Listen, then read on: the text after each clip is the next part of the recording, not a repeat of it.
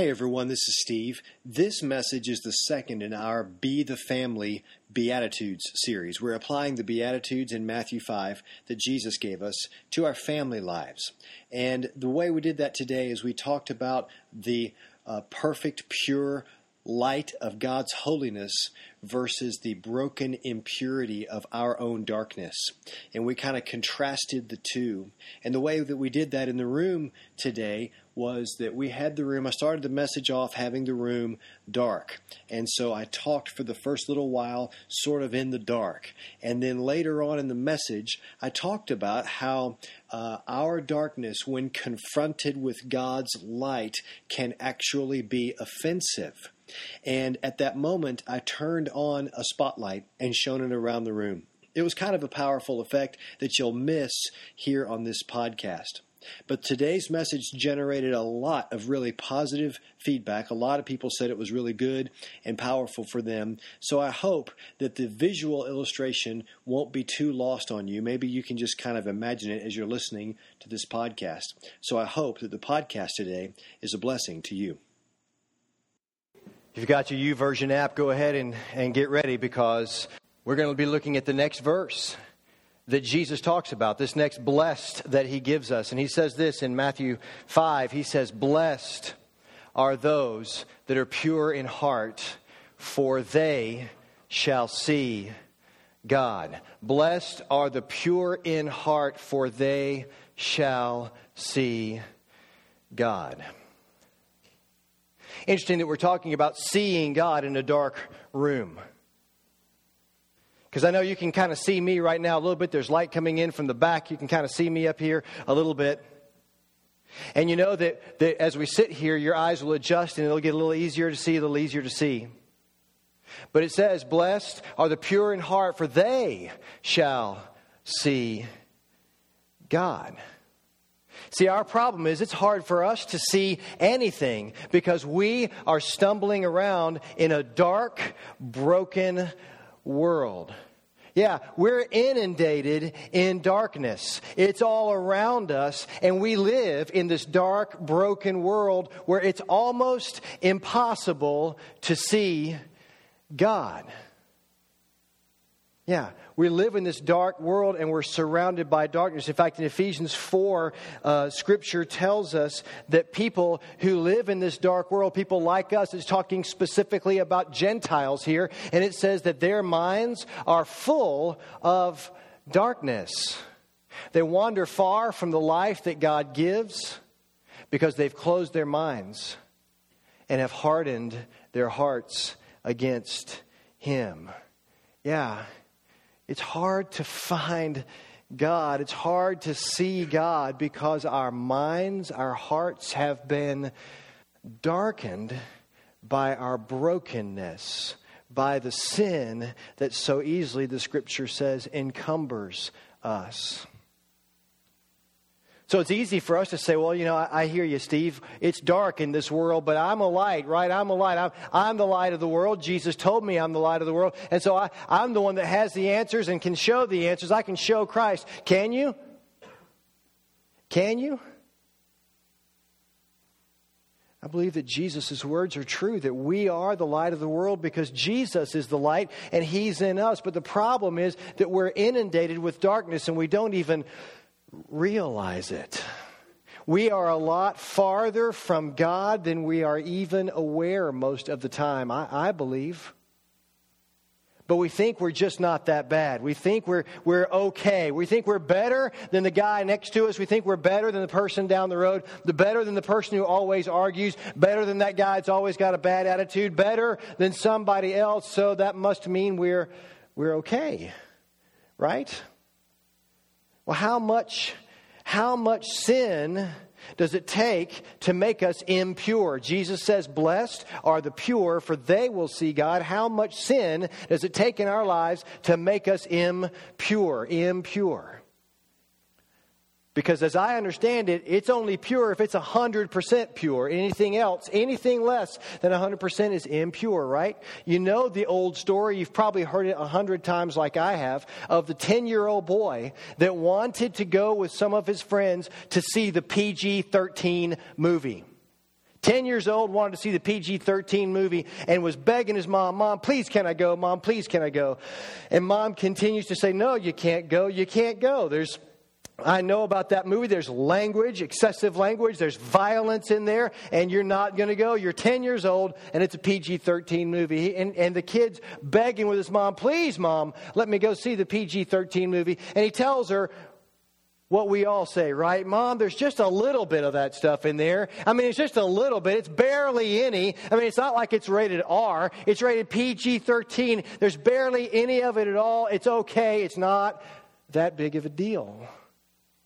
And finally, Mom kind of says, okay, I tell you what, kid, I'll let you go see that movie. You can go see the PG-13 movie if you're willing to let me make you some brownies first. Well, okay, great. I'll be happy to do that. Sounds like a great deal to me. Okay. So the kid goes scampering off because he's going to go see the movie later that day. And meanwhile, Mom begins to make brownies for her son. So she gets the mix, she pours in the bowl, puts all the stuff in, and as she's in the process, she goes out in the yard and she scoops up a little bit of dog poop in the yard. Just a little bit. And she takes that dog poop and she puts it in the brownie mix, and she mixes it all up, cooks the brownies. And later on, son comes in, brownies are all made, he's eager to have the brownies, and she goes, all right, here you go, you got to have 2 brownies before you go to the PG-13 movie. Okay, Mom, glad to do it. So she slices the brownies off and she puts it on a plate and she sets it in front of her and she goes, now you need to understand, before you eat these brownies, you understand that there's a little bit of dog poop in these brownies. Just a little bit. And of course, the kid's like, oh man, are you kidding me? Yeah, there's a little, I put a little bit of dog poop. See little Fluffy over there? Yeah, we got a little bit of his little present for you. And he helped make the brownies for you today. So the kid's like, oh, you got to be kidding me. There's no way. You just eat the brownie. No, there's no way I'm going to eat that. And he completely refused to touch the brownies. And she says, well, why in the world would I let you go watch a PG-13 movie with just a little bit of crassness, just a little bit of violence, just a little bit of that stuff, when you won't eat the brownies, the delicious brownies that just have a little bit of poop in them? You know, it's fun to say poop in church. But do you see the point? I mean, any impurity is impure. And so what we do is we get lulled to sleep by our impurity. And we think that just a little bit is okay. Just a little bit's all right. Yeah, I don't drink too much. Just a little bit. You know, my language isn't too bad. Just a little bit. You know, the way I conduct my relationships with other people, you know, I'm upfront and I'm honest and I'm true. Most of the time, there's just a little bit that I hold back for myself. Yeah, we're impure and we're in the dark about our impurity. We can't even see it. Jeremiah 17 tells us this. It says the human heart is the most deceitful of all things and desperately wicked. Who really knows how bad it is? It's bad. Jesus, in fact, at times refused to answer questions of people in his ministry because the Bible tells us that he knew what was in the hearts of man, that their hearts were evil. So the first blank on your page is this: we're impure and we can't even see it. We are impure and we can't even see it. 2 Corinthians 6 says, how can light live with darkness? How can light live with darkness? See, here's the thing about us. After a while in the dark room, if you look around, what was almost pitch black when it first got dark, almost completely dark, after a while you look around and your eyes begin to adjust, right? You get used to it. What happens, and scientifically what happens is your pupil expands, letting more light in. And as time goes by, as a little bit of time, it expands more and more and more. But not only that, the rods and cones in your eyes, they begin to break down the chemicals differently. And they begin to put them back together differently. And it all begins to work on a much lower light level. And as a little bit of time goes by, you can see more and more and more in the dark room. But when it's dark, you can still never see everything, right? When it's dark, you can think you know what you see, right? But you're not sure if you can see everything. You can even get to a comfort level of feeling like you know what's around, that you're not going to trip and stumble over something or whatever. You can even get to that comfort level, but you still can't see everything. Your bright red shirt is just as bright red in a pitch black room as it is in a bright room. But you can't see the colors because our eyes can't go to that level. So what we think we see around, you know what it's like when you wake up in the middle of the night in your room and it's dark and you wake up and you've piled some clothes up or you set something up on your nightstand or your dresser or something like that, and you look over in the middle of the night and all you can see is that large, dark shape. And you don't know what that is. I've had this experience. I get up and turn the light on. What's going on? Somebody's standing in my room, and it's just a pile of something. Or we stuck a fan up on the dresser recently, and it surprised me in the middle of the night. You know, that kind of thing. And you think you can see, but you can't really see. You don't even know what's going on. Listen to me. The enemy loves you being in the dark because you are a much easier target in the dark. Because you can't see what's around you in the dark, but he can. His domain is the darkness, and he wants to pounce on you, and he wants to take what's already dark in you and make it darker. He wants to make you more like him when we claim to follow Christ, who wants us to make us more and more light in the world. We're impure, and we can't even see it, but our eyes adjust, and we get used to it. And so what happens is our eyes get adjusted and we think we can see everything. We think we know all the answers. We think we've got it all down. We think we're comfortable where we are. And so we think that we've kind of got it all. And so we think we can see it, got the answers, but we don't. And that's why when we look around, people ask questions about God. And we say, well, God's against sex outside of marriage. God's against homosexuality. People get offended by those things. People get offended by the light of God because they can't see it. They can't understand it. It's incomprehensible to them. Because see, here's what happens. When you get adjusted to the darkness, after a while, when you finally have a radical encounter with the light of God, it actually can be offensive. Am I right? It can be offensive to us. It can hurt us. When we have in the darkness a radical encounter with the light of God, it actually hurts us. Go ahead and pull the rest of those lights back behind me up, Rachel. Yeah. Am I right? You remember what happened with Moses, right? Moses was a good man. I mean, God used Moses in many, many ways. He used Moses to rescue the people from Egypt. Right? To lead the people through the wilderness. And Moses gets up on the mountain with God and is experiencing God's presence on the mountain, having an incredible worship experience. And he says, God, I'm only going to ask you for one thing. I only want one thing from you, God. And here's all I want, God. If I could just see you. If I could just see you, God. And you remember God's response? God was like, no, you don't want to see me. You don't even want to get that close to me because my pure holiness will destroy you in your impure wickedness. Right? And so God gave Moses the chance to catch a glimpse of him as he passed by, but he could not look directly at God because light and darkness cannot coexist. Light destroys darkness. Light eradicates darkness. That's why it feels offensive to us. 2 Corinthians 6 says, how can light live with darkness? So you got to ask yourself the question, am I really dark? Am I really bad? Am I really evil? Because I think I'm pretty good. I don't know. Let me ask you this question. Is there a secret part of your life that you would not want your kids to know about? Is there a secret part of your life that you don't want your wife to know about or your husband to know about?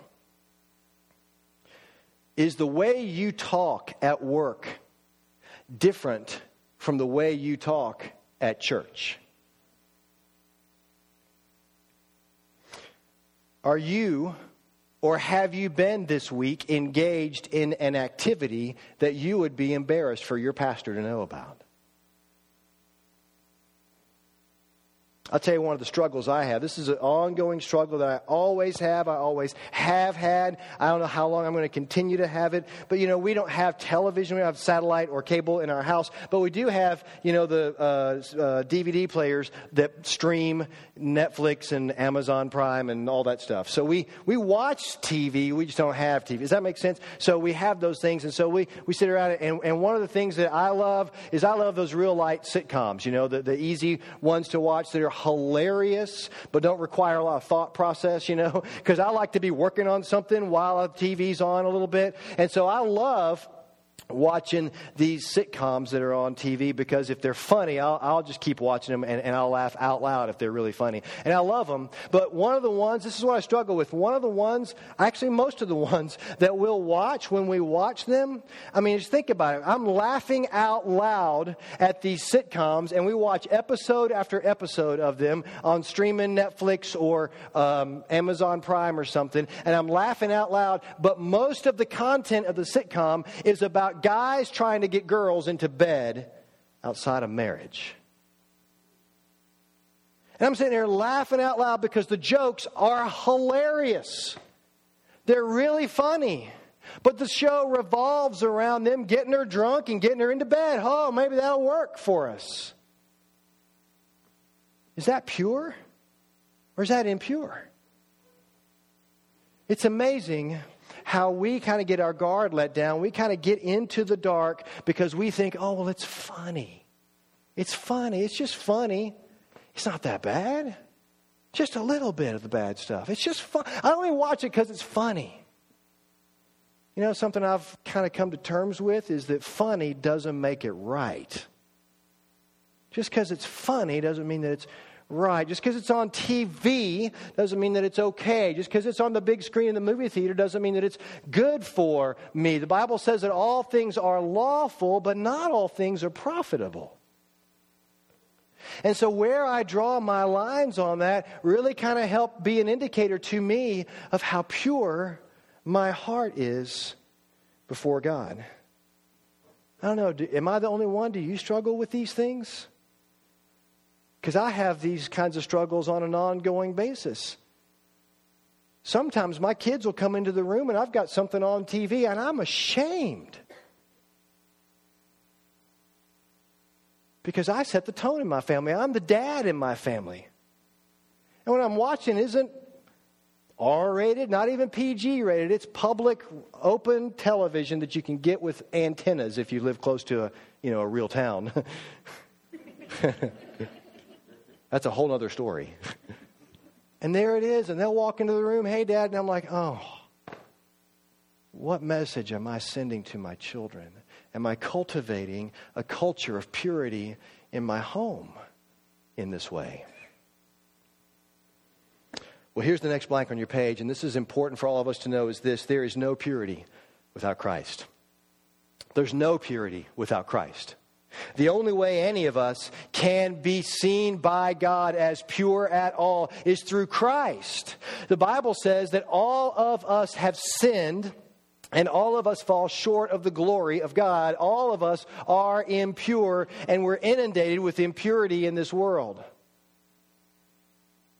But the good news is that even though we were impure, even though we were deserving of the judgment that comes when the light of God pierces the darkness and eradicates the dark impurities in our lives, even though we deserve that eradication, the Bible says that God loved us so much that He sent His Son, who was pure.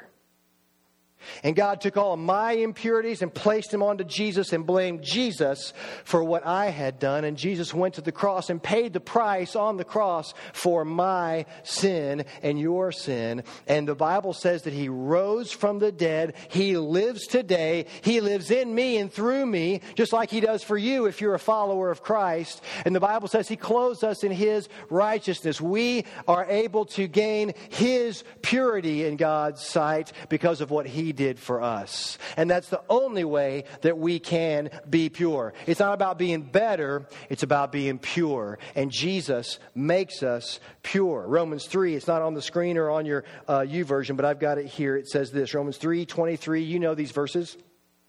It says this, for everyone has sinned, we all fall short of God's glorious standard, yet God with undeserved kindness declares that we are righteous.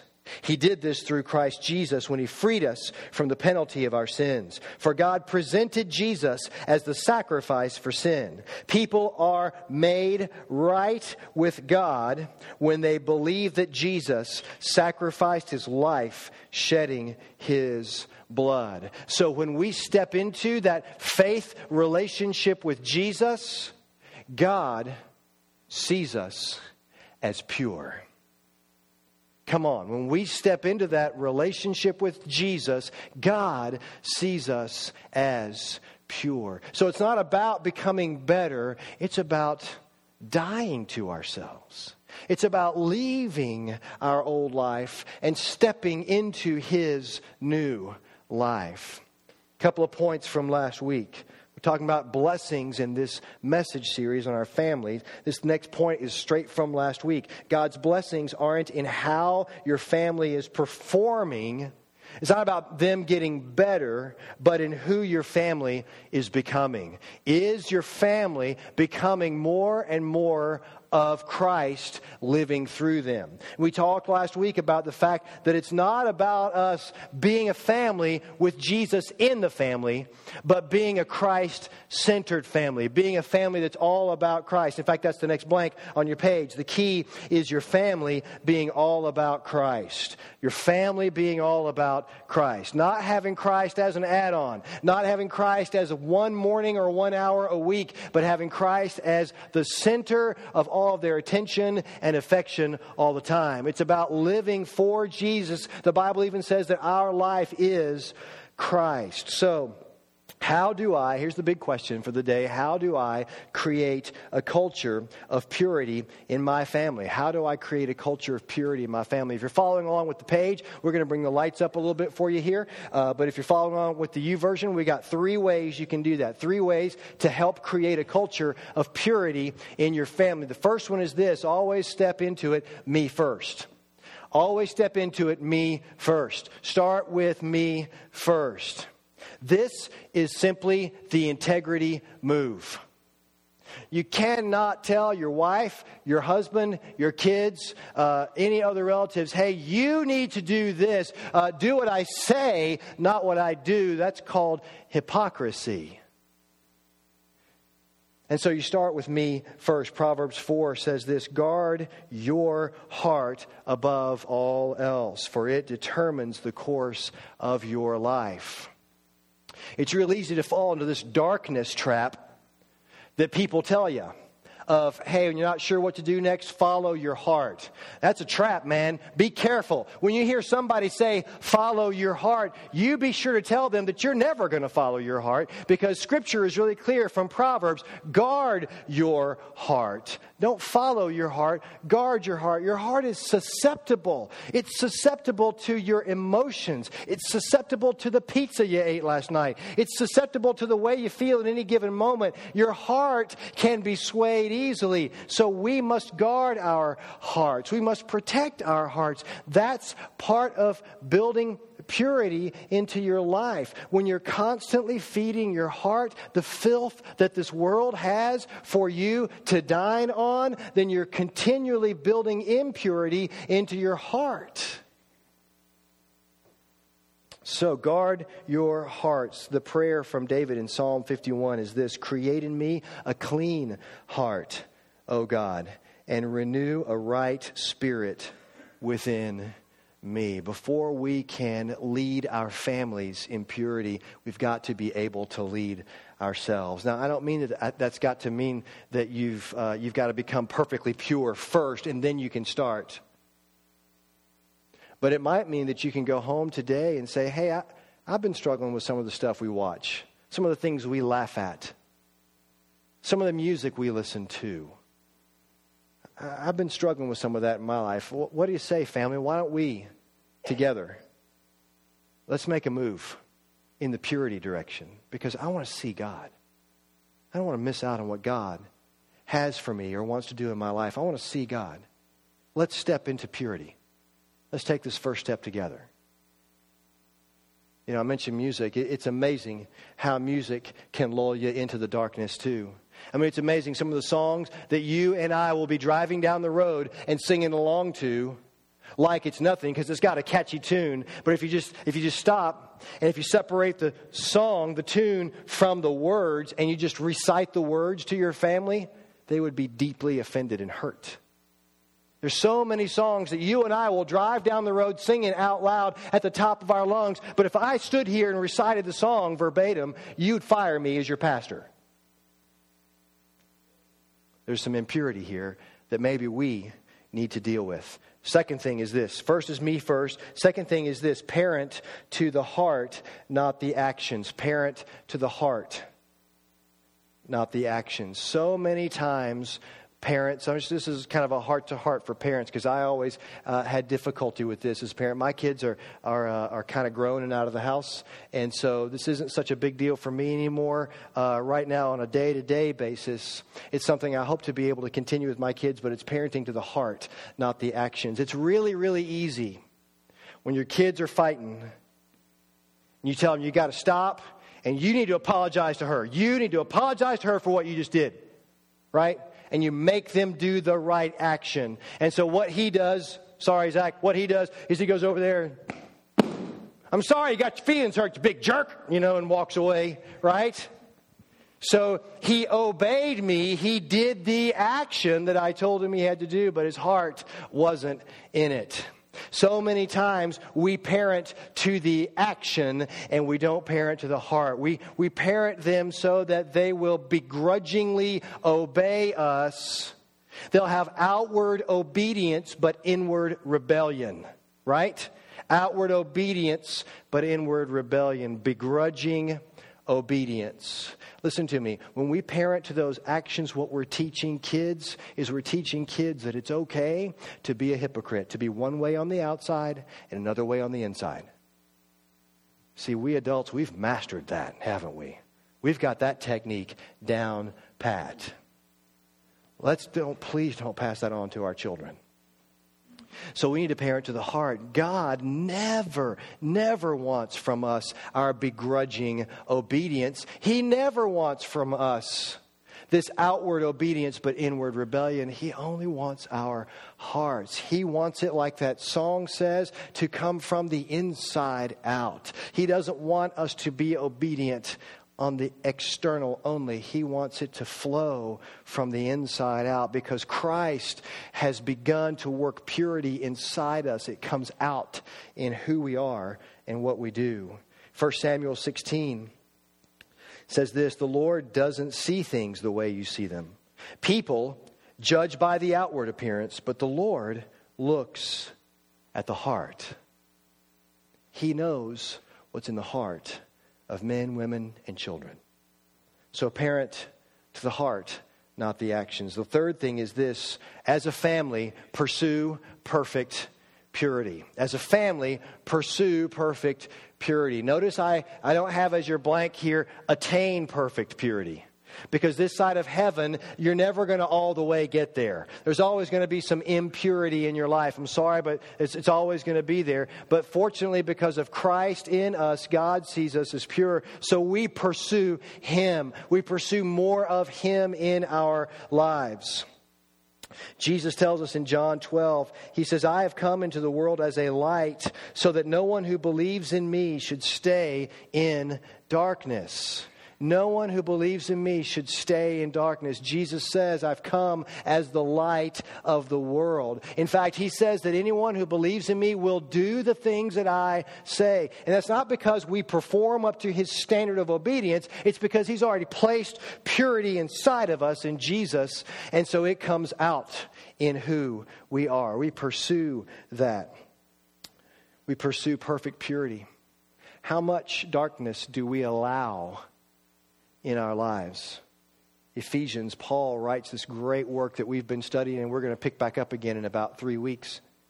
But in Ephesians 5, he says, but sexual immorality and all impurity of covetousness must not even be named among you, as is proper among saints. Another translation says, do not let there even be a hint of immorality among you. Yeah, he's telling us to pursue perfect purity, to eliminate all of that trash, all of that garbage. This should be the goal of our families, that we should allow Christ to come out through us. Not that we should be berating them to act right, but that we should parent toward the heart, that we should compel our wives and our husbands' hearts, that we should encourage and pray for their hearts, that they would become the hearts that God wants in us to come out of us. This is the promise that he gives us in Ezekiel. In Ezekiel 36, here's what he tells us he's going to do for us. He says, I will give you a new heart, and I will put a new spirit in you. I will take out your stony, stubborn heart and give you a tender, responsive heart. That's the heart that Christ died for and lives for in us, is that we would have that tender, responsive heart to God. That we would live our family lives out of His heart for us, out of His desire for us. That we would truly become the people, the families that God can bless. And He can bless with more of Christ and His purity. So dads, it's time to step it up. Dads in the room, it's time to step it up. It's time to stop living for yourself and to start living for Jesus in front of your wife, in front of your children. Moms in the room, it's time to step it up. It's time to love your children and to parent toward their hearts. Teenagers in the room, listen to me, teenagers. I really believe that you, in your family life and in your school life, you have much more power than you realize. And you set the tone for the people around you. And in huge ways, teenager, you set the tone for your parents even. What would your parents do if you went home today from church and said, Mom, Dad, I'm done with the filth on the movies and on television. In fact, you've given me an awful lot of freedom right here on my smartphone. And it's really easy to take that freedom for granted. You know, I'm 14 years old, I'm 16 years old, I'm 18 years old, and I'm not going to lie to you, Mom and Dad, this thing is a huge problem for me because it leads me down the wrong path all the time. I need to fix this. I need to change this. What can we do? How can we make a change? I'm willing to put it down. When we have dinner together at night, I'm willing to just put it down, not even be on Facebook, not even be on Snapchat or Instagram. I'm willing to stop watching some of the TV shows that I watch because they put filth into my mind and my heart. I'm willing to stop going to some of the movies that I go to see. I'm willing to do that. What would your parents do, teenagers, if you came home and you drew the line of purity in your family? What would they do? How would they respond? Hey, families, do you want to see God?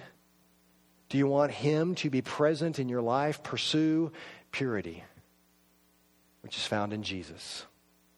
God, I pray that we would be families known for our purity. God, I pray that we would not be people known for hypocrisy. God, I pray that we would not be people known for begrudging obedience. God, I pray that we would be able to look and to see you, Father, that we'd be able to see your perfect light shining into this world and into our lives, and that it would not be an offense, but God, that it would continue to shine through us into the world around us, and that if people around us are offended, it would be that they were offended because of Christ in us, not because of us. Lord, make that kind of difference in our homes, in our families. Father, we surrender to you. And while no one's looking around, our heads are bowed and our eyes are closed. Maybe you're here today and you've been trying to become better. You've been trying to perform at the right level, and you haven't become the child of the King that He desires for you to become. And you'd like the chance to surrender your life to Him. Right now is your chance. You can do that right here in this room. I'm not going to ask you to stand up or to come forward or even to raise your hand. I just would like to invite you to pray a simple prayer of repentance and faith. It's a prayer of turning from your old life and surrendering your life to Him completely. I don't want to embarrass you because I just want you to pray. I just want you to know Him. So if that's you in this room, if you'd like to surrender your life to His glorious grace in you, if you would like to be able to see Him at work just right where you're seated, pray this simple prayer with me. It goes like this. Dear Heavenly Father, I realize that I'm a sinner. I've broken your heart by breaking your law. God, I've been selfish. I've hogged my life to myself. And I'm sorry.